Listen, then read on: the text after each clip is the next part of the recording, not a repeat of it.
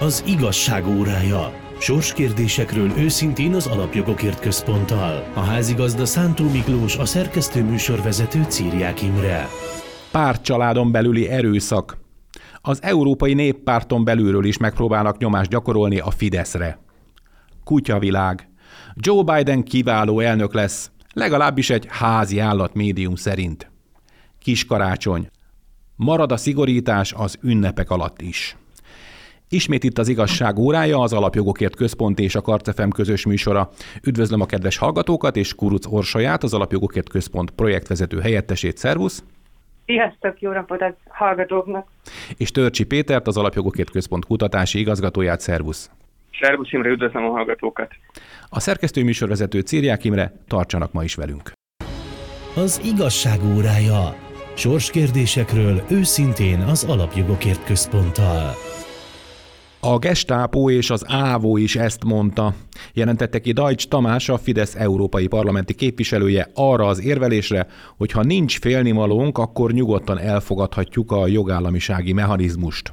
És tényleg ezt mondta mindkét állami terrorszervezet, mégis a magyar politikusnak kellett elnézést kérnie. A Fidesz néppárti tagságát is felhasználják most nyomásgyakorlásra Brüsszelben? Most ezért megfednének a néppártban, de azt mondom, hogy ladies first, úgyhogy Orsi, parancsolj. Orsi? Már, már meglátásom szerint már hónapok óta azért láthatjuk, hogy, hogy a, az Európai Néppárton egy ilyen, vagy a néppártban egy ilyen kettős harc zajlik. Nyilván a Fidesz 2020-as márciusi felfüggesztése, vagy önkéntes felfüggesztése óta. Itt, itt egy folyamatos harc zajlik arra vonatkozóan, hogy, hogy kinek kinek kedvez, vagy kinek, ki, kinek engedne az Európai Néppárt ebben a kérdésben, hogyha Donald Tusknak engedne, akkor, akkor a Fidesz már rég nem lenne a tagja az Európai Néppártnak, de úgy tűnik nem Donald Tusknak enged az Európai Néppárt. És erre az eleve feszült helyzetre jött ez a mostani magyar-lengyel vétó, ahol az Európai Néppárt pont ezt a, ezt a belső feszültséget felhasználva próbált még további nyomást gyakorolni magyar és lengyel kormányokra, nyilván ebben az esetben a magyar, a magyar kormányra arra vonatkozóan, hogy megpróbálja megzsarolni, hogyha nem enged a vétóból, akkor, akkor még nagyobb veszélybe kerül, vagy, vagy még inkább a, a szakadék szélére kerül a néppárti tagságát illetően tudhatjuk azért, hogy ez a politika általában nem működik a magyar miniszterelnöknél, tehát valószínűleg csak újabb feszültséget gerjeszt ezzel a, az egésszel a, a néppárti vezetés. Péter? Abszolút egyetértek Orsival, de kicsit visszamennék az időben, mert az, hogy egy ilyen helyzet alakult ki a Fidesz és a néppárt kapcsolatában, annak egyértelműen a 2015-ös migrációs válság az oka. És ezt több olvasatban is ok okozati összefüggést lehet felfedezni ebben a jelenlegi konfliktusban, de egyébként az alapkonfliktus az abból adódik, hogy 2015 ötöt követően, főleg a germán nyelvterületen a néppárti tagpártok, CDU, CSU, ÖVP, soroljuk még ide egyébként a Benelux államokat is, hiszen ezek is azért egyértelműen német érdekszférához szorosabban kötődnek, mint más európai régiókhoz. Ezek a pártok egyértelműen rossz válaszokat adtak a migrációs kihívásokra. Bevándorláspárti politikát képviseltek a saját választóikkal szemben, fokozatosan. És ezt nem lehet egyébként, tehát ez egy ilyen politikai alapszabály, hogy a saját választóiddal szemben hosszú távon politizálni nem lehet. Tehát ellentétes álláspontra helyezkedni úgy, hogy a választók más várnak el tőled, az mindig politikai problémát fog okozni. Éppen ezért főleg Nyugat-Európában, de legjobb példája ennek Németország, ahol történelmi hagyományai vannak annak, hogy a kereszténydemokratától jobbra semmi nem lehet. Nyilván ez a második világháború szerepvállalásuk miatt alakult így a 20. század jelentős részében. De akkor volt az elégedetlenség a, a CDU, CSU és a bizonytalan szavazók egy részében, egy jelentős részében, hogy ezt a Pandora szelencét hagyták kinyílni, és elkezdtek az AFD-re szavazni, meg lehetne hozni a példát, hogy ez megtörtént Hollandiában, megtörtént Belgiumban, Franciaországban, Ausztriában, Olaszországban, ahol a néppárti jobb-közép kereszténydemokrata, egykori kereszténydemokrata pártok egyszerűen nem voltak képesek hatékony válaszokat adni, és a választók elvárásainak megfelelően politizálni. És oda akarok kiukadni, hogy emiatt 2019-ben, amikor a soron következő EP választás volt, teljesen széttöredezett az a hagyományos nagypártok által dominált európai parlament, amit az a 19 előtti évtizedekben meg lehetett szokni. Most csúnyán fogalmazva, az én csak egy nagy koalíciós kormányzás zajlott, vagy egy nagy koalíciós együttműködés mentén születtek a nép vagy a parlamentben a, a döntések, és ez felülíródott, mert rengeteg nem hagyományos, de bevándorlás ellenes párt meg tudott erősödni, és ezáltal most már nem egy kétpárti többség van az Európai Parlamentben, egy többpárti többség van, és a néppárt az tulajdonképpen a hagyományos európai liberális baloldalnak a fogjává vált, azzal, hogy a néppárton belül van egy rendkívül hangos kisebbség, akik egyébként nyilván liberális elveket vallanak, de néppárti tagpártok, hát ezek a Beneluxok meg a skandinávok elsősorban, akik egyébként számukat tekintve nincsenek sokan, viszont annyira erősek a pozícióik a néppárton belül, hogy a néppártnak a, a, az elvi politizálását az folyamatosan igyekeznek meghatározni, és ebben sikeresek is.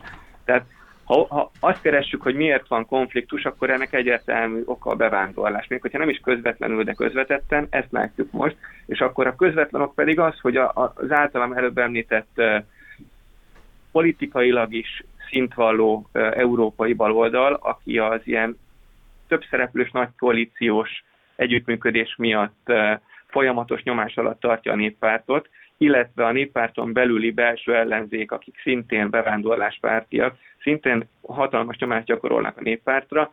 Ez mind a bevándorlásból eredeztethető, és ezért van a valóban konzervatív és kereszténydemokrata, és egyébként nemzeti szuverenitás pártján álló közép-európai pártokkal, így a fidesz meg a KDNP-vel is egy folyamatos konfliktus.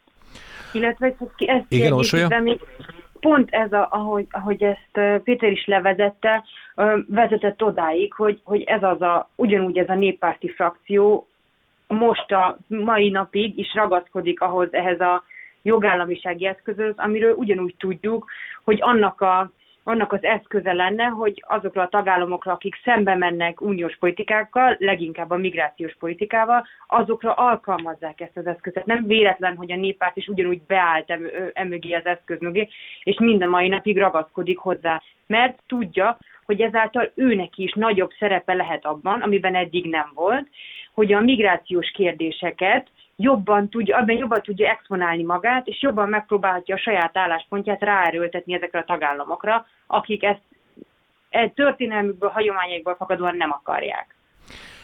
Ugye arra, hogy a király mesztelen, tehát tulajdonképpen már mindenféle máz lehullott a bevándorláspártiak érveléséről, ugye utalt Orbán Viktor miniszterelnök is, amikor volt egy levélváltása Manfred Weberrel, a frakció, néppárti frakcióvezetővel, Ugye a miniszterelnök arra hivatkozik, hogy mivel lényegében kiderült, és egyébként meg is jelent a baloldali sajtóban, nálunk is lehetett olvasni ellenzéki európai parlamenti képviselők szájából, tollából, különböző üzeneteiből, hogy alig várják, hogy ezt a úgynevezett jogállamisági mechanizmust életbe léptessék velünk, illetve a lengyelekkel szembe.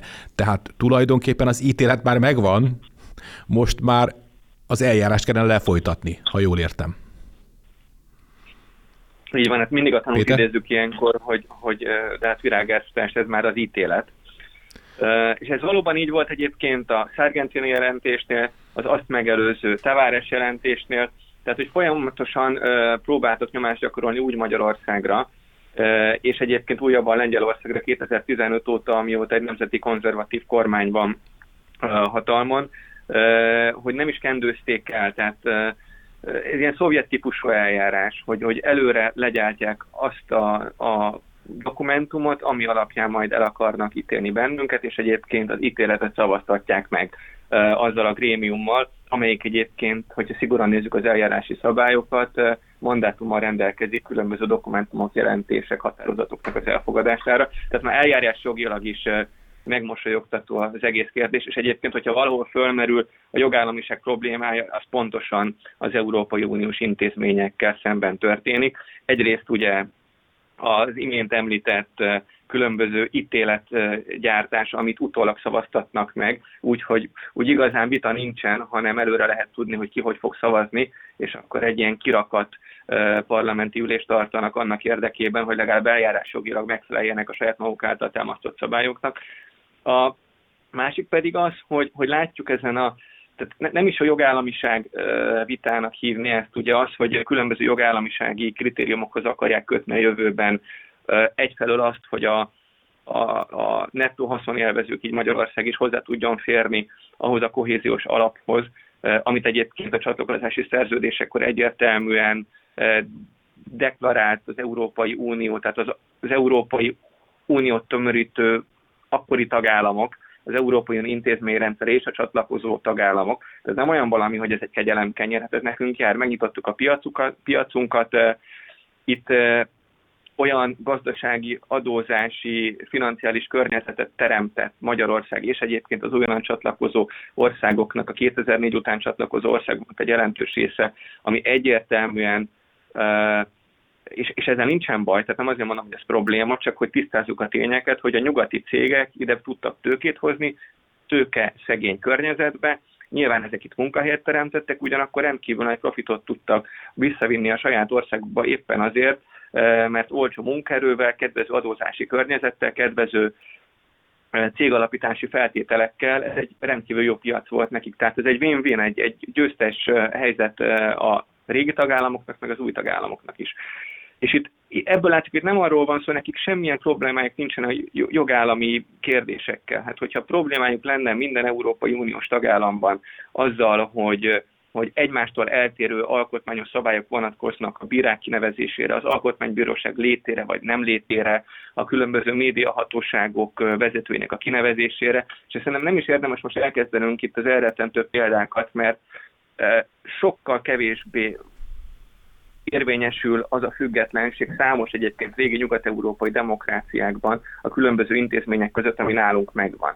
Rengeteg olyan intézmény fölött közvetlen kontrollt meg hatalmat gyakorol az adott kormány vagy minisztérium, amelyik nálunk éppensége független. És csak azért mondom, hogy nem erről van szó, hogy ez jogállamisági probléma, ez egy szuverenitás kérdés és bevándorlás kérdés. Ugye az alaptörvényünkbe foglaltunk, hogy, hogy számunkra a nemzeti identitás, az alkotmányos identitás, az, az egy olyan fontos tényező, ami szükség, hogy szerepeljen az alaptörvényben. Az alkotmányos identitásnak az egyik része az, hogy a népességet ezt nem lehet megváltoztatni drasztikusan, ahhoz képest amilyen a, ebben az adott pillanatban, és ilyen szempontban Magyarország egy kulturálisan homogén ország és a V4-ek, illetve Közép-Európa is sokkal homogénebbek a, a, a, Bocsánat, csak ugye a, a, ez egy jogi kategória is, tehát a délszláv háborúban, ugye Hágában még volt olyan vádpont, ami ugye egy terület erőszakos, erő, terület népességének erőszakos megváltoztatása miatt ítéltek el valakit.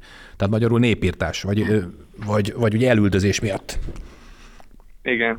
Hát igen, azóta sok minden megváltozott. Most igen. már más érdekek vezérlik a, a brüsszeli döntéshozatalnak egy jelentős részét. És tehát, hogy félretév itt a hosszas levezetéseket, mégiscsak arról van szó, hogy, hogy ez nem egy jogállamiság kérdés, hanem ez egy zsarolási kérdés, mivel ez a régió az élén Lengyelországgal és Magyarországgal meg szeretné őrizni ebből a szempontból is a szuverenitását úgy, hogy egyébként az egyik legmegbízhatóbb tagjai vagyunk ebben a régióban az európai együttműködésnek, és egyszer sem lehetett azzal vádolni ezt a régiót, hogy, hogy a fontos európai kérdésekben direkt akadályoz az együttműködés, de akkor, amikor a szuverenitásunkról van szó, akkor azt gondolom, hogy nagyon fontos az, hogy, hogy ne fogadhassanak el Európai Uniós szinten olyan döntéseket, amelyek a jelenlegi alapszerződéseken túlmutatóan vonnának el hatásköröket a tagállamoktól. És ez egyébként, hogyha jobban belegondol, az egész Európai Uniós döntéshozatal és mind a 27 tagállam,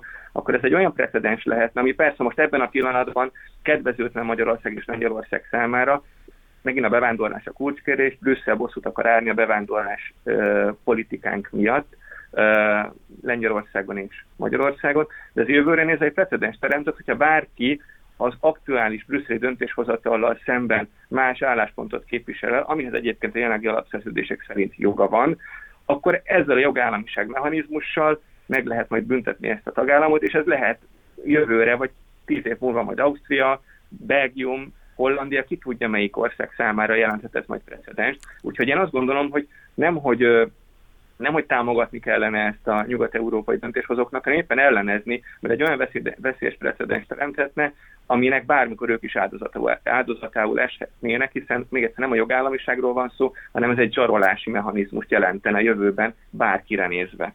Hát, Illetve még igen, azzal gyorsan, hadd építsem ki, ahogy, ahogy Péter is mondta, a precedensból egy másra is precedenst teremthet ez a mostani helyzet, méghozzá az elmúlt években annak lehettünk tanulni, hogy néha-néha előkerülnek olyan politikai kérdések, ahol, ahol úgy tűnik az alapszerződéseknek az a vonatkozó része, miszerint az Európai Unió politikai irányairól egyhangúsággal kell dönteni az állam és kormányfőket tömörítő Európai Tanácsnak, figyelmen kívül lesz hagyva. Ennek az első példája a 2015-ös migrációs válságnál volt, amikor 2015 nyarán a Lampedusai tra- tragédia után az állam és kormányfők arról döntöttek, hogy, hogy önkéntes alapon azokat, akik ez, um, ezer számra, tízezer számra érkeznek az Európai Unióba, azokat szét lehet osztani a tagállamok között. Az önkéntes szó nagyon komoly vitákat generált. Sokan nem akarták ezt beilleszteni, de a, köztük a magyar és a lengyel kormány, illetve az visegrádi országok ragaszkodtak ehhez a kifejezéshez.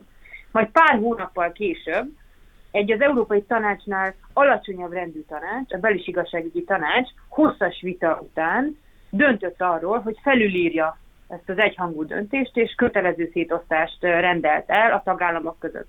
Magyarország és Szlovákia közösen megtámadta ezt a döntést, de ez volt az első olyan alkalom, ahol egy egyértelmű állam és kormányfői egyhangú iránymutatást felülírt egy alacsonyabb rendű tanács azért, mert ez egyébként egyes nyugat- és észak-európai tagállamoknak az érdekében áll.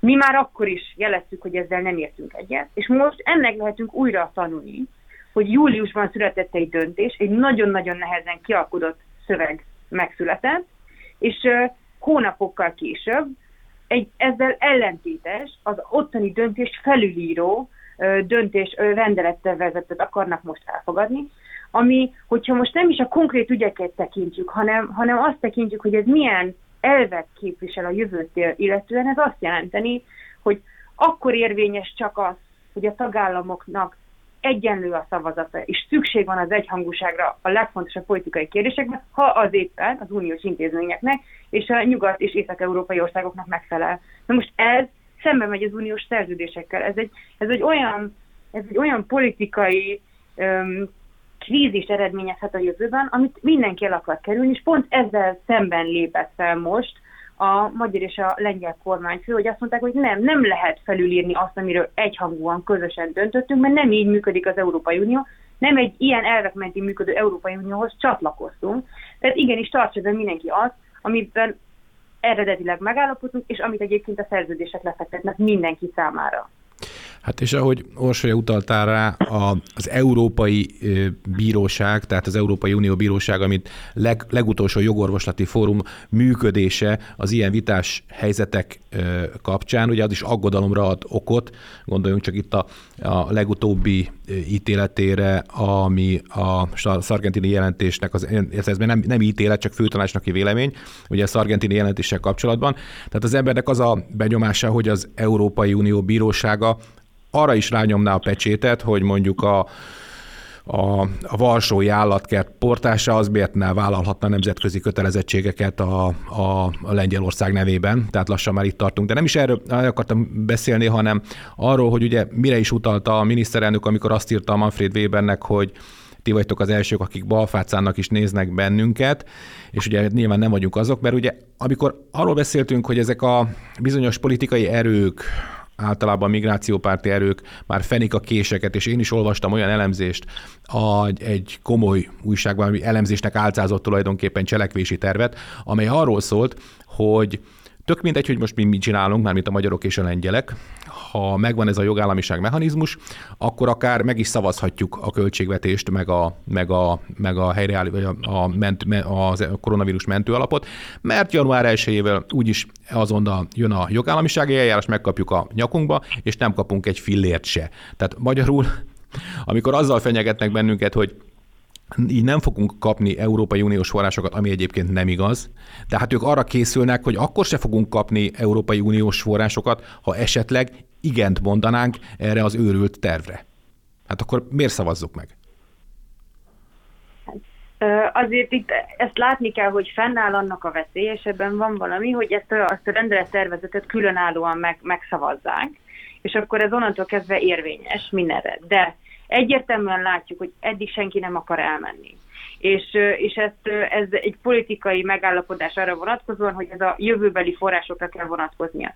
Eleve az egész ami felmerült, az egész vádakozás, meg az a vagdalkozás, ami jelenleg a, a nyugati liberális sajtóban meg, illetve a magyar ellenzék részéről ugyanúgy elhangzik, hogy, hogy itt, itt nem fogunk kapni egy fillért sem. Sőt, ahogy tegnap hallottam, a magyar miniszterelnök a minden egyes magyar állampolgár zsebéből vesz ki nem tudom hány százezer forintot ezzel a döntésével. Pont, hogy Millió, már millióknál tartunk, már milliókat vesz Igen, igen, tudom, látom, egyre nagyobb lett a szöveg, a, a tegnap, vagy az egyre nagyobb lett az összeg a, a tegnapi nap folyamán.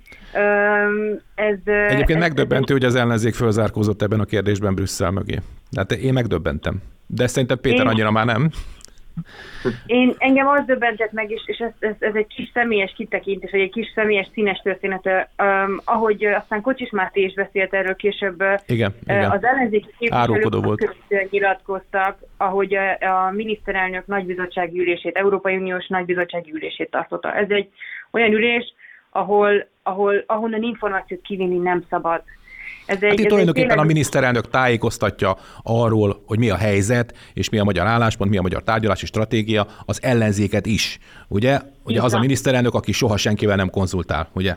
Bármint az ellenzék szerint. És, én, és ezt hadd had mondjam úgy, hogy én ültem benne ezeken az üléseken a régebbi feladatomból vagy pozíciómból fakadóan, ez tényleg egy, egy, egy, egy őszinte beszélgetés. És az, hogy ezek után és hogyha úgy történtek a dolgok, ahogy Kocsis Máté írja, és én hiszek abban, hogy úgy történtek, ezek után kimentek a, kimentek a képviselők, és azzal teljesen ellentétesen, ott meg se szólalt nagy része, és aztán kimentek, és egy ilyen politikai hazugság vagdalkozásba kezdtek, ez, ez a legalja. Tehát tényleg ez uh, nyilván nem meglepő, de azért, azért valahol mégis eddig, eddig tiszteletben tartotta még az ellenzék is ezt az intézményt, úgy tűnik, hogy most már semmi sem, semmi sem túl drága ehhez az egészhez. És hát ahogy elmondták, állítólagosan hány száz milli, ezer és több millió forintot vesz ki a miniszterelnök a magyar állampolgárok zsebéből, pont, hogy ezt akadályozza meg valahogy. Ez, ezen gondolkozom, hogy nem gondolkoznak az ellenzék részéről, hogyha őszintén megnézik, valószínűleg mire számíthatunk, mivel tudjuk, hogy ez egy politikai eszköz. Onnantól kezdve, hogy megszavazásra kerül, onnantól kezdve akkor lesznek felfüggesztve a magyar források, amennyiben, amennyiben éppen politikailag nem támogatjuk a migrációs kérdéseket, vagy egyéb politikai kérdést. Akkor viszont tényleg felfüggesztésre kerülnek, tehát nem teljesen értem az ellenzék logikáját ebben a, ebben a kérdésben. Itt a magyar miniszterelnök pont, hogy azt képviseli, hogy ezek a források továbbra is objektív um, kritériumok mentén kerüljenek kiosztásra, ne, ne, ne, ne arra használjuk, hogy politikai nyomást gyakoroljanak ezekre az országokra, hanem hogy tényleg azokhoz a szakpolitikákhoz, az agrárpolitikához, a kohéziós forrásokhoz, a kutatásfejlesztésre, és még annyit lehetne sorolni, hogy ezeket tényleg akkor használhassuk fel, amikor objektív kritériumok mentén képesek vagyunk azoknak az elköltésekre, jó projekteket hozunk, amiket e, ezekkel lehet finanszírozni. Tehát itt teljesen más a kép, mint amit, amit az ellenzék e, kommunikálni próbál. Péter? Az ellenzéknek régóta az olyan mondata, hogy ha már használni nem tudunk, akkor legalább ártunk. Az, azért igazából tényleg nem lepődöm meg ezen. Persze szerintem minden alkalommal rossz szembesülni azzal, hogy végül is ezek magyar emberek, magyar politikusok, és egyszerűen a, az országot érintő kérdésekben, mert ezt nem... Tehát amilyen De Péter, Péter mi, mi, mi, mi, mi abban egyetértünk, hogy, hogy ez, a, ez a jogállamiság, úgynevezett jogállamiság mechanizmus, ez akkor is magyar érdekeket sértene, és Magyarország érdekeit sérteni, ha történetesen itt ellenzéki kormány lenne. Nem? Ez, ez, ez, ez, egyrészt ez így van, másrészt meg meg itt nem a, a Fidesznek van vitája Brüsszellel, hanem Magyarországnak van vitája az Európai Uniós intézményekkel és 25 másik tagállami vezetővel. Tehát, hogy ezt, ezt levinni pártpolitikai szintre, ez minimum felelőtlenség, de hát ők nem felelőtlenek, ezt szándékosan csinálják. Tehát, hogy, hogy, hogy nyilvánvalóan ez megint egy olyan eszköz, amivel gyengíteni akarják a, a magyar kormánypártokat itthon, de, de nem tudom, hogy miért nem tanultak az elmúlt tíz évnek a leckéjéből, hogy ez eddig még nem sikerült. Tehát amikor a magyar ellenzék Magyarországgal szemben Brüsszel oldalára állt, abból mindig a magyar kormánypártok és a magyar kormányfő jött ki nyertesen, és azt gondolom, hogy ez ebben a kérdésben is így van, mert ha egy valamit nem akarnak a magyarok, függetlenül attól, hogy négy évente e, milyen politikai erőre szavaznak, az az, hogy számolatlanul érkezzenek ide eltérő kulturális háttérrel rendelkező illegális bevándorlók. És a vita végén ez van. Tehát ezt szerintem felfogják a magyar választópolgárok is, és nem tudják a, a, az ellenzéki pártok megetetni őket azzal, hogy, hogy itt a magyar miniszterelnök az tulajdonképpen az ő zsebükbe vezet, vesz ezzel a vétóval ki pénzt. Pontosan az ellenkező igaz, hogyha a magyar miniszterelnök nem áll ellen, akkor nem ő fogja kivenni a pénzt a választópolgárok zsebéből, hanem az, hogy ide ugye van is egy ilyen terv, most ezt ne tagadjuk el, 34 millió illegális bevándorlónak a betelepítéséről szóló terveket fogalmaztak meg a bizottságban, és már láttuk ezt, hogy amikor azt mondja a bizottság, vagy azt mondja valamelyik uniós intézményrendszeri vezető, hogy hogy persze ez önkéntes, meg nem kötelező, persze nem vonatkozik mindenkire, vannak opt-outok, ellen lehet állni, ez megosztott hatáskör, van szerepe a, a tagállamnak is benne, vagy egyébként tagállami hatáskör, hogy erről döntést hoz. Aztán a végén mindig találnak egy olyan mechanizmust, akár még az alapszerződésekkel ellentétesen is, ami kötelező er-, erejűvé teszi ezt. Persze a 2015 és 16 között nem 34 millióról volt szó, hanem 160 ezerről, talán az volt a BIU döntés, a belis igazságügyi a döntése, ami kötelező erejű lett volna, úgyhogy ez ellentétes volt azokkal a konklúzionekkel, következtetésekkel, amit az európai csúcs egyébként ezt megelőzően elfogadott, de hát tett rá a bel- és igazságügyi tanács, az Európai Parlament és a bizottságnak egy jelentős része. Most is persze csak arról szólunk, hogy ez egy koncepció, egy stratégia, aztán a koncepciós stratégiából majd rendelettervezet lesz, meg határozattervezet, amit mondjuk elutasít az Európai Tanács, majd egy alsóbrendű tanács, vagy egy koreper, ami még ráadásul még lejjebb van, hoz egy olyan kötelező erejű döntést, amit úgy értelmeznek majd a szerződésekből, ez a kötelező erejű, és akkor nem 160 ezer illegális bevándorlót kell Magyarországnak befogadni, hanem most mit tudom én, egy milliót vagy kettőt, és ezt megtámadjuk majd az Európai Unió bíróságén, és a bíróság majd hoz egy olyan döntést, hogy alaki hiba miatt nem fogadja el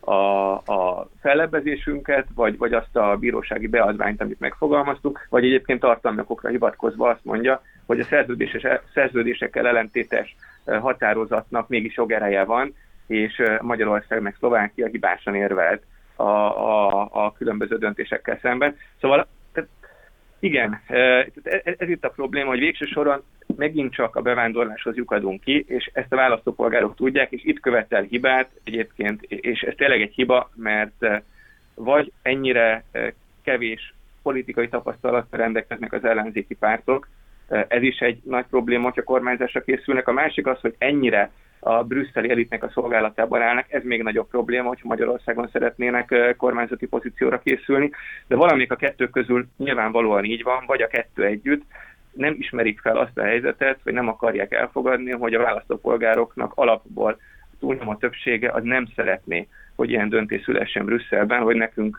akár millió számra kell illegális bevándorlót befogadnunk, és ezzel szemben küzd a jelenlegi magyar kormány, és a mandátum az pedig a választópolgároktól eredeztetik, tehát még csak nem is egy kamikáze akciót folytat a kormány, hanem erre egyértelmű felhatalmazást kapott 18-ban, azt megelőzően 2016-ban a 98 a népszavazáson úgy döntött, hogy nem akar illegális bevándorlás Magyarország területére egyáltalán.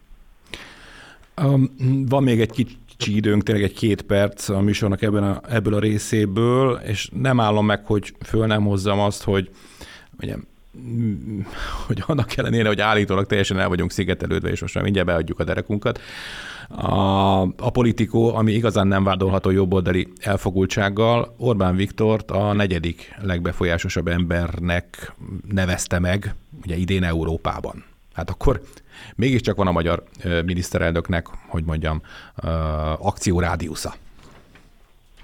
Nem csak a, a legbefolyásosabb emberének, hanem érdemes, érdemes különbséget tenni a, a különböző kategóriák között, amit vizsgálta a, a politikó, és és a magyar miniszterelnököt a, a negyedik legerősebb doernek, tehát csinálónak nevezte, ami azt jelenti, hogy az, aki a leghatékonyabban fel tud lépni a saját célkitűzését, a legjobban meg tudja valósítani.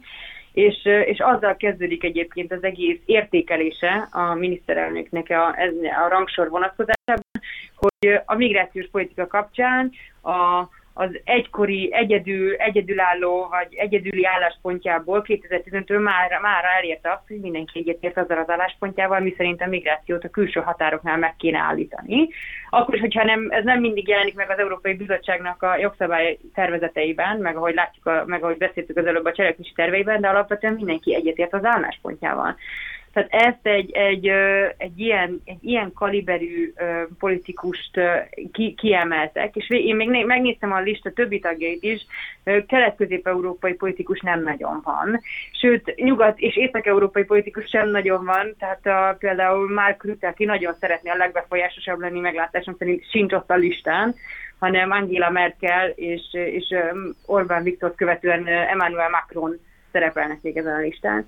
Tehát ez, ez egyértelműen mutatja, hogy mára a magyar miniszterelnök egy megkerülhetetlen szereplőjévé vált ennek a, a, az, az Európai Uniónak. És, és ez pont ez egyébként szemben megy az ellenzéknek hogy gyakran mondott ö, ö, kritikáival, hogy elszigetelődtünk, hogy ellehetetlenítjük magunkat, hogy felégetjük a hidakat magunk mögött. Hát pont, hogy nem lehet döntést hozni a legfontosabb kérdésekben, tudják, hogy nem lehet döntést hozni a magyar miniszterelnök nélkül, és pont ezt mutatja egyébként a jelenlegi vétó is, hogy, hogy ő vele mindenképpen számolni kell, azt pedig a, a magyar állampolgárok tudják, hogy alapvetően az ő, ő felhatalmazásuk mentén valósítja meg a, az ő elvárásaikat a, a magyar miniszterelnök, tehát szerintem ez megmutatja, hogy, hogy milyen, milyen pozíciót vívott ki magának a magyar miniszterelnök, és ezáltal Magyarország az elmúlt években.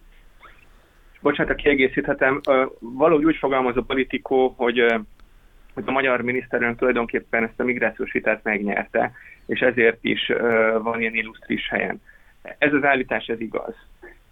De azért tudta a magyar miniszterelnök ezt a vitát megnyerni, mert a józanész talaján állva közelítette meg ezt a kérdést.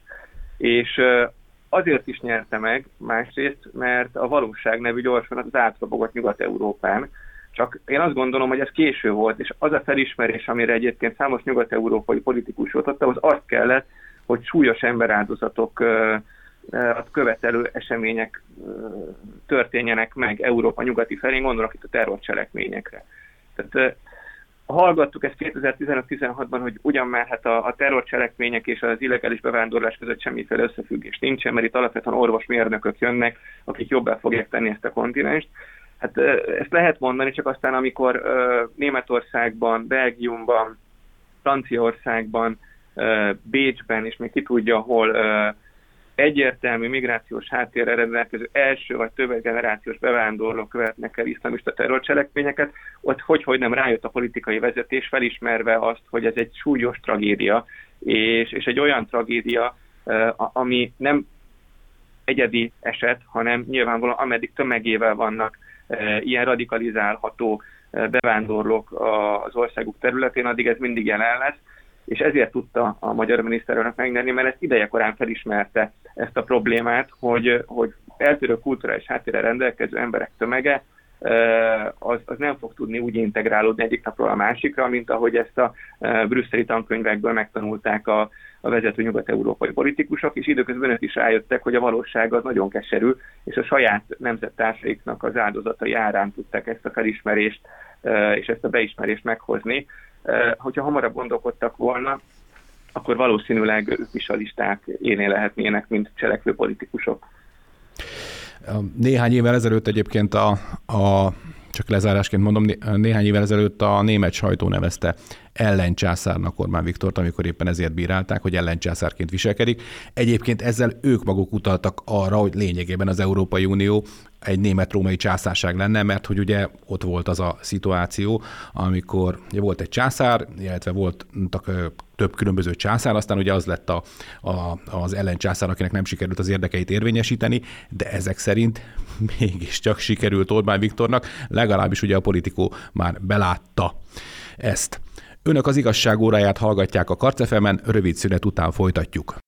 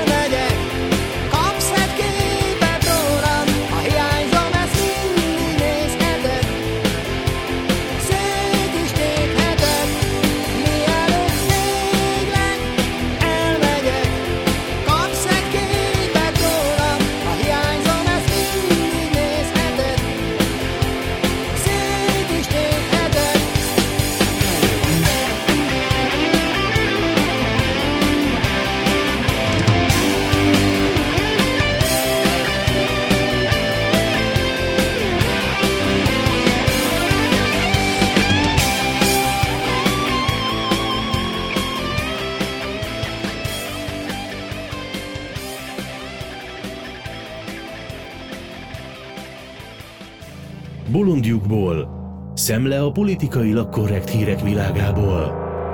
Folytatódik az igazság órája az Alapjogokért Központ és a Karcefem közös műsora Kuruc Orsolyával, az Alapjogokért Központ projektvezető helyettesével és Törcsi Péterrel, az Alapjogokért Központ kutatási igazgatójával. Én Círiák Imre vagyok. Ma is az Alapjogokért Központ hasonló nevű sajtó szemléjéből válogattunk.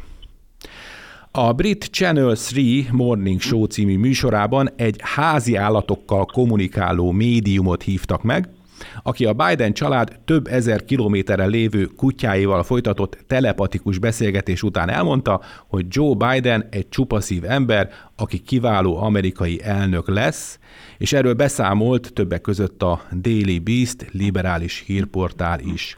Hát most van az, hogy, a, hogy én, én, én, én bennem egyszerűen ez teljesen letaglózott ez a hír, én ezt, ezt nem tudok már mit hová hozzátenni. Tehát nem tudom, hogy nektek erről mi jutott eszetekbe. Az a, az a, az a baj, Imre, hogy, hogy minden alkalom eljutunk oda, hogy, hogy teljesen meglepődünk ezeken, pedig már nem kellene. Tehát, hogy ez a, ez a PC rovat, ez olyan, hogy, hogy amióta ezt gyártjuk itt az alapjogokért... Na de még mindig tudtak újat mondani, tehát érted? Ez, ez, ez, egyébként ez valahol jó, mert nem válik egysíkúvá ez a rovat. Hát az biztos. A másik meg az, hogy amióta ezt gyártuk, és, és tevékenyen részt veszünk ennek az alakításában, azóta nekem olyan magasan van az inger küszöböm, hogy tulajdonképpen semmi nem tud meglepni. Mikor olvastam ezt, írt, azon gondolkodtam, hogy aki járt már Washingtonban a Fejrház környéken, az tudja, hogy ez egy ilyen parkos, szép területen van, mivel egy ilyen parkos, erdős, lugasos rész, ott van az úgynevezett National Mall, ahol ezek a különböző nemzeti emlékművek vannak, a George Washington emlékmű, a Lincoln Memorial, ugye ott van a kapitóliumi domb is, ahol a, a kongresszus épülete található, mert egy erdős, ligetes rész, ez rendkívül sok mókus van, és ezek ilyen városi mókusok, és nagyon szeretik az embereket, oda jönnek különböző csemegékért, fölmásznak a lábadra, egyebek, a Fehérház kertjében is rengeteg mókus van, vagy arra gondolkodtam, mikor fogják megkérdezni a mókusokat, hogy ők mit szólnak majd Bidenhez. Mert, mert azért, mivel ők ott élnek, és, és valószínűleg régebb óta élnek ott, mint a, ahogy Trump elnökké vált, biztos nekik is van egy jól körülhatárolt a véleményük erről, hogy, hogy most történik egy elnökváltás, és hogy ők jobban örülnek-e majd. És ezt a véleményt is be kell csatornázni a, a liberális hát, demokrácia biztos, sokszínűségébe. Biztos, hogy a, hogy a liberális mainstream média megtalálná ezt a szakértőt, aki a nevét és az arcát adja ahhoz, hogy mókusul is tud. CEU, CEU diplomája van erről, nem? Igen, emlékeztek-e még a, a, a, és megint dűbe jövünk nevű kiváló Bud Spencer Terence Hill filmre, igen, és, és melyik részére utalsz? A végén, ugye mind a kettő tud valamilyen állatnyelven beszélni. Ja, tényleg. És a végén ugye úgy döntik el, hogy a zsákmányt, amit végül megszereznek, Bud Spencer és Terence Hill, azt odaadják, vagy elfelezzék el, vagy valahogy más arányban osszák föl, és földobnak egy érmét, majd Bud Spencer elkezd hangosan kiabálni, mikor is jön egy sirály, és elviszi a pénzérmét, és akkor az a válasz a Terence Hillnek, hogy tudod, hát én sirályul tudok. És akkor az a döntés, az apácáknak adják. És így lesz az árvaházi, igen, az árvaházi igen, a árvaházi. Úgyhogy hogy lehet, hogy innen merítettek ihletet egyébként a, a Daily Beast-nek a, az újságírók megkérdeztek egy ilyen médiumot, vagy nem tudom, hogy hívják ezt a ö, kutyasuttogót, de, de lehet, hogy innen jött az ihlet. Valami, valami azt mondja, hogy házi állat médium. Tehát, hogy ilyen is van már. Egyébként azt mondta ez a, ez a jó ember, hogy a kutyák azt az érzést keltett. A kutyák egyébként nem voltak ott, tehát egy fényképet mutattak neki a két kutyáról. Ah és, de ő ezt is tudja már, tehát ő, ő már a, legalább a hatodik szinten lehet, ugye a házi állat médiumságban. Tehát ugye a kutyák azt az érzést keltették bennem, hogy Joe Biden nagyszerű elnök lesz, imád segíteni az embereknek, úgy beszél velük az ötletei, mármint a kutyákkal, úgy beszél velük az ötleteiről, mintha ők is emberek lennének. Hát vagy esetleg tényleg azt hiszi róluk, hogy emberek, mert hát ugye a, e, voltak ilyen furcsaságok ugye Joe Biden körül. Hát igen, ez... ez Orsolya? Nagyon összhangban van a, azzal a, a, a színvonallal, amit az elmúlt időszakban láthatunk itt a, a kampány és azt követően is.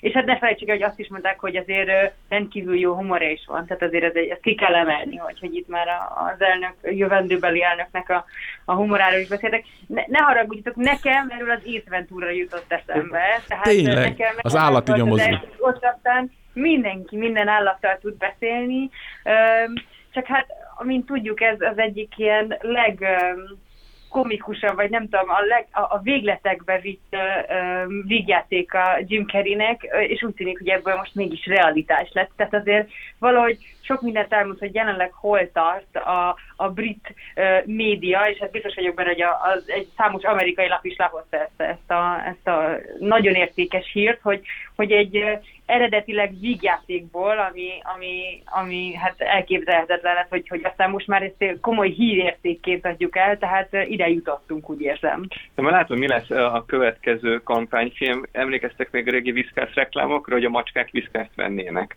A kutyák Bidenre szavaznának. Igazad van, igazad van. Igen. Igen. És akkor most megpróbálunk ismét visszatérni a józan ész talajára. Ellenkérelem a józanész jegyében. Karácsony lesz jövőre is, tegyünk arról, hogy mi is legyünk. Így indokolta a miniszterelnök, hogy miért maradnak a járványügyi szigorítások az ünnepekre. Hát úgy néz ki, hogy ez a vírus tényleg alapjaiban megváltoztatja az emberek életét, nem?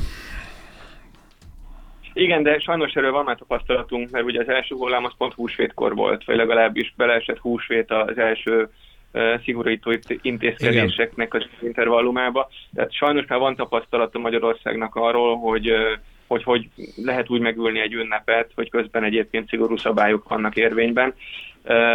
Persze mindenki örült volna annak, hogyha, hogyha a vírus az eltűnik magától karácsonyra, de hát látjuk, hogy nem így van. És azt is látjuk egyébként, ez fontos hozzátenni, hogy ez nem csak Magyarországon van így, hanem szinte egész Európában és a nyugati világ nagy részén sőt, még Dél-Amerikában is mindig tombol a vírus, úgyhogy kénytelenek a döntéshozók olyan irányú döntéseket meghozni, elfogadni és kikényszeríteni, ami befolyásolja értelmszerűen az ünnepeket is. Még azt ne felejtsük el, hogy azért azt a miniszterelnök hozzátette, hogy azt, hogy szenteste, amikor ugye hagyományosan a családok legnagyobb arányban összejönnek, és, és ugye szenteste vannak azok a családi vacsorák, meg meg éjféli mise, ha egyáltalán lehet majd éjféli misét tartani, amikor vallási szempontból, meg családi szempontból is a legszorosabban együtt van mindenki, hogy azt, annak a lehetőségét azért még megvizsgálják közvetlenül Szenteste és Karácsony napja előtt, hogy esetleg erre az egy napra lehet olyan lazító intézkedést hozni, hogy a családok azért együtt tudjanak lenni. Azért még, még egy dolgot hozzá kell tenni, hogy ezzel a szigorító intézkedéseknek az érvényben maradása nem jelenti azt, hogy a családok nem tudnak együtt lenni.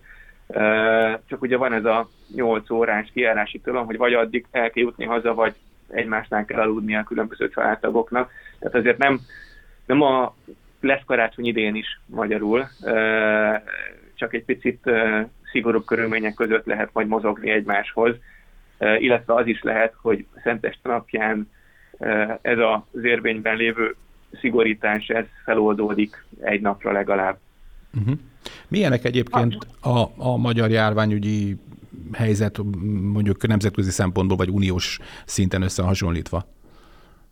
Hát Magyarország szempontjából az, az kiemelendő, hogy egy millió főre vetítve a 12. legkevésbé fertőzött állam Magyarország az Európai Unióban, és sajnos emmel, ezzel párhuzamosan azt is látjuk, hogy itt a környezetünkben egyébként egymás után milyen drámai adatokat produkálnak a, a, a környező országok. Bulgária a egészségügyi rendszeret, ha jól tudom, a szétesés határán van. Bulgáriában vannak a legrosszabb halálozási adatok. Tehát nagyon jól mutatja, ez, ezek az adatok nagyon jól mutatják azt, hogy, hogy mi történik akkor, hogyha, hogyha itt a fegyelmezettség és, és az intézkedések lazítása egy túl, túlzó irányba elindul, és szerintem nyilván ezt alapozza meg, a, ez, vagy ennek alapján döntött a, a, a kormány és a miniszterelnök a, a lazításokkal szemben, vagy az, azokkal ellentétesen, mert, mert ez sokkal fontosabb, mint hogy, mint hogy nagy hordákban karácsonyozzunk, ahogy Péter is mondta, a karácsony nem marad el, most azért olvastam nemrég egy, egy olyan cikket, hogy most már azt se várjuk, hogy, hogy esik-e a hó karácsonykor, vagy nem, azért ezek eléggé végletes vélemények, amiket itt megfogalmaznak. Most azért nyilván a család úgyis együtt lehet, csak be, tiszteletben kell tartani, és be kell tartani azokat a korlátozásokat, amiket bevezetett a, a kormány. És, és a cél nyilvánvalóan az mindenkinek az a cél, hogy túlvészeljük ezt az időszakot, hogy, hogy, hogy egyszerűen megérkezzen a vakcina, hogy, hogy haladjunk tovább, és ennek érdekében egyszerűen fegyelmezni kell magunkat. Igen, mert már mindenki kezd belefásulni, tehát az érezhető, és ugye a vakcina lenne a megoldás a végén. Hát az biztos, hogy a vakcina az sokkal közelebb visz majd mindenkit ahhoz, hogy lehessen látni, hogy mikor van ennek vége, mert ugye, ugye egy, egyrészt ezeket a vakcinákat még le kell gyártani olyan mennyiségben, hogy, hogy a megfelelő átoltottság az biztosított legyen a világszerte, különös tekintettel Európában, és lehet látni már most, hogy lesz egy vita arról, hogy majd honnan rendeljük meg ezeket Magyarországra, ezeket Igen. a vakcinákat. De egyszerűen a legfontosabb szempont az, hogy mindegy, hiszen anélkül, hogy a magyar hatóságok ezt ne vizsgálták volna be, és a vizsgálat eredmények alapján ne adtak volna engedélyt a használatára, teljesen mindegy, hogy honnan veszünk, addig úgysem kaphat senki oltást, amíg nincs rajta egy magyar pecsét, hogy ez biztonságos, hatékony és használható az is látszik egyébként, hogy már az ellenzék részről elkezdődött, főleg az ellenzéki sajtóba egy vita arról, hogy akkor most keletről vagy nyugatról tudunk rendelni. Ne is mond, ne is mond, a klubrádióban hallottam egyébként a betelefonálós műsorban, hogy a már ott a, a szocia, szocialista vagy DK-s nyugdíjasok hada telefonált be, hogy őt ne oltassuk be a Putyin vakcinájába, mert ő, tudod, mert a... ő nem akar oroszul beszélni, meg mit tudom én, meg majd a csipekkel befolyát, tudod? Ez, de tényleg, tehát ez, de ez, a, ez szörnyű. Tudod, tudod, ez a 10 millió politológus, 10 millió futballszakértő, most már 10 millió virológus leszünk. Tehát látszik egyébként, hogy megint a baloldalnak és a baloldali sajtónak a felületlen magatartása az itt is tetten érhető. Megint a vírusnak szurkolnak. Hogy, hogy, tehát tényleg nem, nem, nem, nem akarok naívnak tűnni, de nehezen lehet ezt, hogy megemészteni, hogy ilyen nagyon fontos nemzeti kérdések, pláne amikor az emberek életéről, egészségről van szó, miért kell annak szurkolni, hogy itt minél rosszabb legyen a helyzet. Szóval, na mindegy, most nem akarok elmenni itt a, a, arra a szintre, amikor értem, mert próbáljuk a baloldalnak a viselkedését, mert már százszor rúgtunk magunknak ilyen értelemben öngólokat, nem lehet.